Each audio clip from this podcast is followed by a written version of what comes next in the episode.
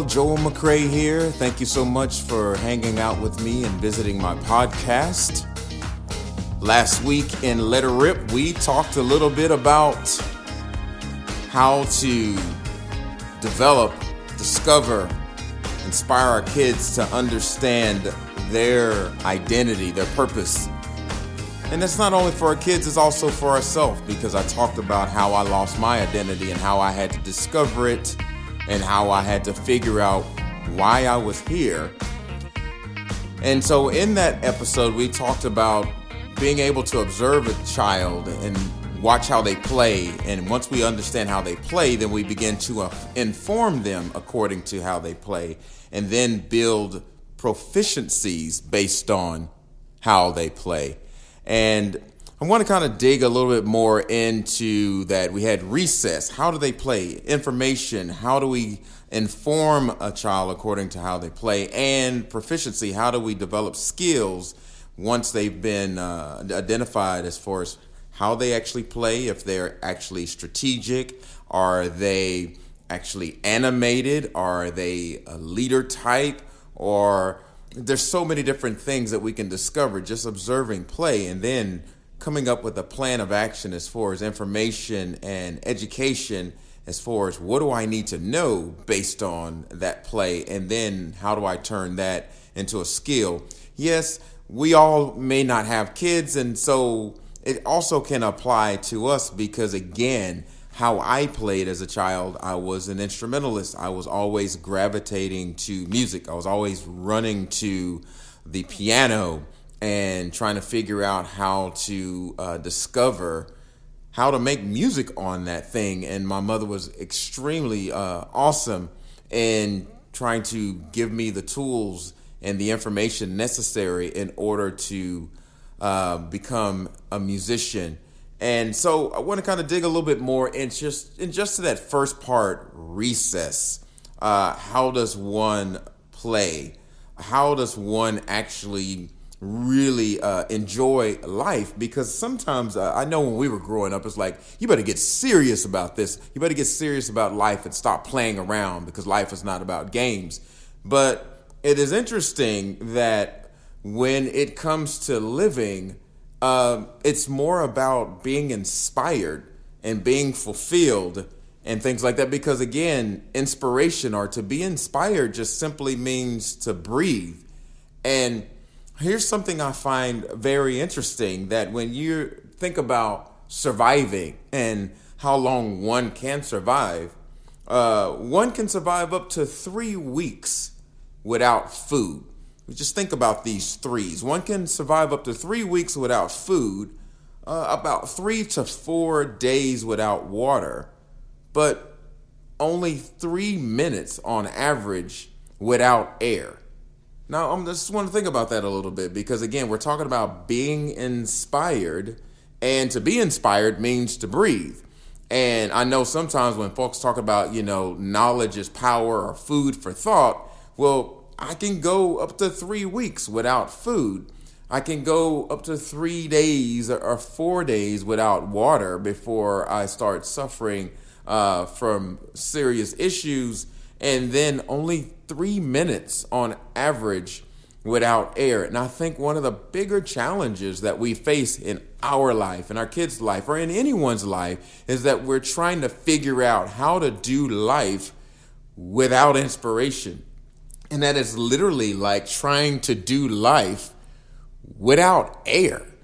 Trying to do life without any inspiration is almost like just not living at all. So again, using that that analogy and comparison on oxygen and air, we need to figure out how to pattern our life around excitement, around adventure, and paths of growth that align with that passion.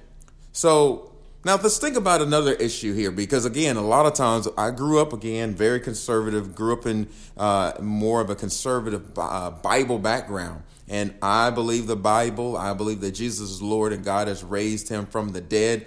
That is not even an issue. But a lot of times when it came to the word, it was always about the rules. It was always about the law. It was always about the regulation. But what I find interesting is that some theologians would say that, and even historians and archaeologists would say that the earliest culture on the earth was in Mesopotamia around 6500 BC. However, theologians would date the earliest books of the Bible, the law, written by Moses around 1400 to 1500 BC. Now, someone would begin to ask the question, so what's the big deal about that? That culture, earliest culture is somewhere around 6500 BC, and the law is actually written around 1400 to 1500 BC. Now think about this a little bit. That means that if culture, the earliest culture, dates back to 6500 BC or somewhere around there, that means it's about 5,000 years of man living on this earth, mankind living on this earth, being curious and living on inspiration and exploration and not regulation. Even Jesus said in Matthew 5 that the law kills. Now, that doesn't mean that we have no boundaries. That does not mean we have no rules. It does not mean that there shouldn't be any structure. It just means that we should not crush inspiration because, again, if inspiration is like breathing, we can only go minutes without breathing. We can only go minutes without oxygen. But yet it's usually the last thing we look at when it comes to animating and being alive is actually trying to figure out how are we inspired. So I think that that is something that we need to really look at more closely, because I know that when it came to developing a career, the first thing I looked at, at least the way it was kind of rolled out to us, is that the first thing I looked at is how much can I get paid? You know, why did we choose the degrees we chose? I know for me personally, I went at the University of Texas at Arlington. I went to the guidance counselor's office, and right outside the office was a chart. And on that chart was different careers and their salaries. Now, I went to basically UTA with the desire of becoming a computer scientist and engineer, but there was only one problem. I was actually doing a Pascal program. That was the language that I was working on at the time, and it was somewhere around my sophomore year, so that was probably 1990 or so. And anyway, we had to build a database, and this database had to have all of these routines and subroutines and main programs and coding and all of that good stuff. And this was my final exam. All right, so I'm excited because everything is working. But if you don't understand how computers work, mainframe computers work back in the 90s, you had this access to a mainframe hard drive, and you could save your program. But the only problem is every time you ran the program, it made a backup copy. And so I test my program, it created a backup copy. I ran the program, tested it again, there's a backup copy. Well, somewhere around 12 o'clock a.m., as I was finishing my my project and testing my program, it finally said it wouldn't run. It's like, you are out of disk space, so you need to free up disk space.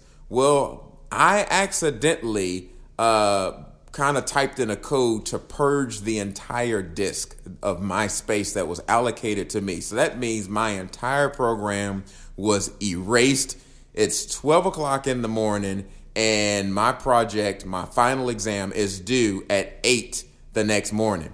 So I'd already been working on this project somewhere around 5 o'clock in the afternoon, and I worked till 12 in the morning and erased it and had to start all over and work from 12 a.m. until about 7:30 a.m. I finished my program And then I walked outside. Now, lo and behold, when I went down to do this project, it was about 75 degrees outside. When I came out the next morning, it was 15 degrees because an ice storm came and we were so busy working on our projects, myself and a number of other students, that we didn't realize a storm came through and my car doors were frozen shut. And it was at that point, reason I'm telling you that story, I decided I did not want to be a computer science and engineer anymore. I'd already given up on my dream to be a musician. Now I'm trying to be a computer science and engineer. And it was that moment I said, this is not the life for me. So I immediately went to the business school and went upstairs and chose another major, literally that day. I was like, this is not going to be for me. But how I chose my major, I looked down the list outside of the guidance counselor's office and said, yep, they make enough money, but I don't want to do that. They don't make enough money, so I don't want to do that. Okay, let's do finance. That looks like a salary I can actually go with. Now, something's interesting. I made my life decision about career, not based on inspiration, but based on money. And one thing I found about as you begin to discover creation is God created the heavens and the earth in the first 6 days and rested on the seventh. But one thing God did not create was money. God creates ideas.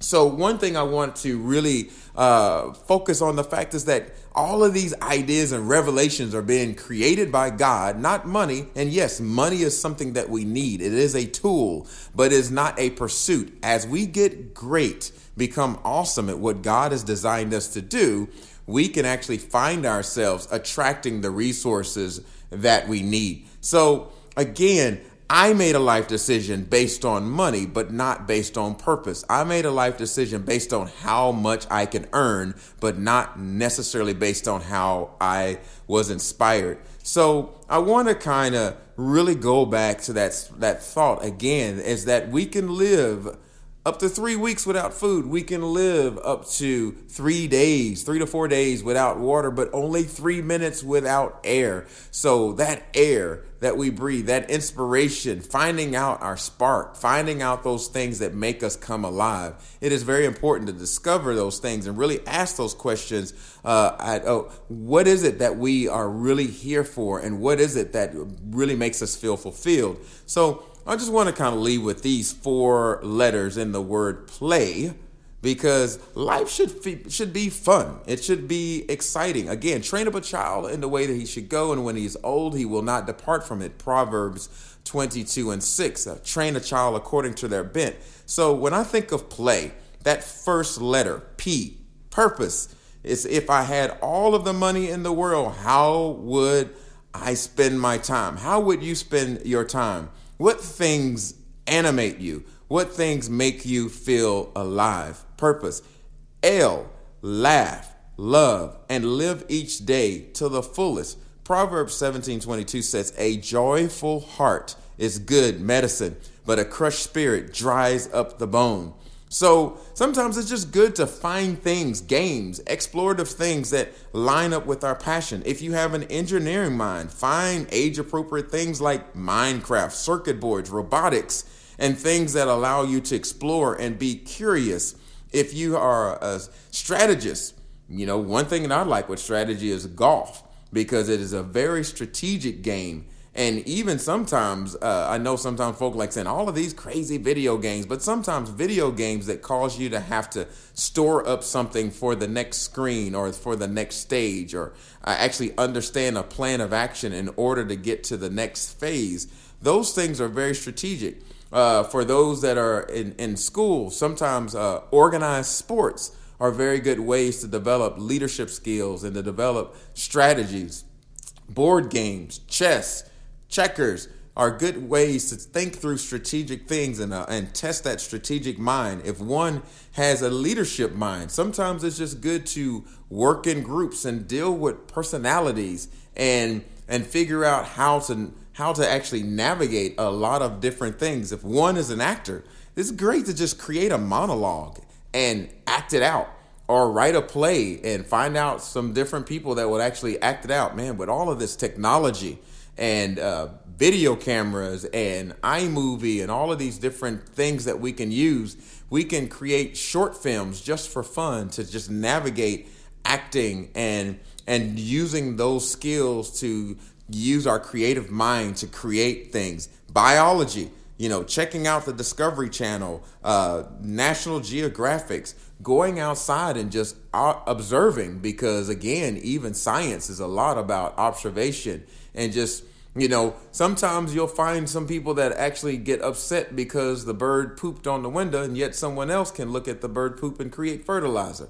So it's like, instead of actually looking at all the things that go wrong in nature, and looking at birds in flight, someone's looking at that and creating airplanes. What's the next technology by just observing biology and learning how things work? So, you know, again, P, purpose. Understand that. L, laugh, love, and live each day to the fullest. A, aspire to be great and excellent. Proverbs 19:20 says, listen to advice and accept instruction that you may gain wisdom in the future. And why? Youthful. Don't lose that zest for life. Don't lose that curiosity. Don't lose that passion for the unknown. Live with charisma and each day with energy. Now, let's add some balance to this for a second, because a lot of times everything that we do is not going to be inspiring. So, yes, we need to breathe, but literally 78% of the air we breathe is nitrogen, which is worthless. Only 20% of the air is oxygen. So let's begin to look at the fact that everything may not be inspiring, but we can find inspiration in everything. So let's live each day to the fullest.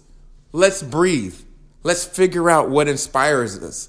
Let's try to figure out how to make every day feel like play. And if we can figure out how to be excellent at play and add value to others while we play, we can attract resources and we'll never have to actually feel like we're working a day in our lives. Thank you so much for checking out my podcast and hanging out with me. I really appreciate it. You can always visit my website, joelmccrae.com, for new episodes, or subscribe to my podcast channel on iTunes. And just simply look up Joel McCrae. If you have any questions or would like to just share your thoughts, you can reach me on my website, contact me there, or you can send me an email at joelbmccrae@gmail.com. Thank you again and have an awesome day.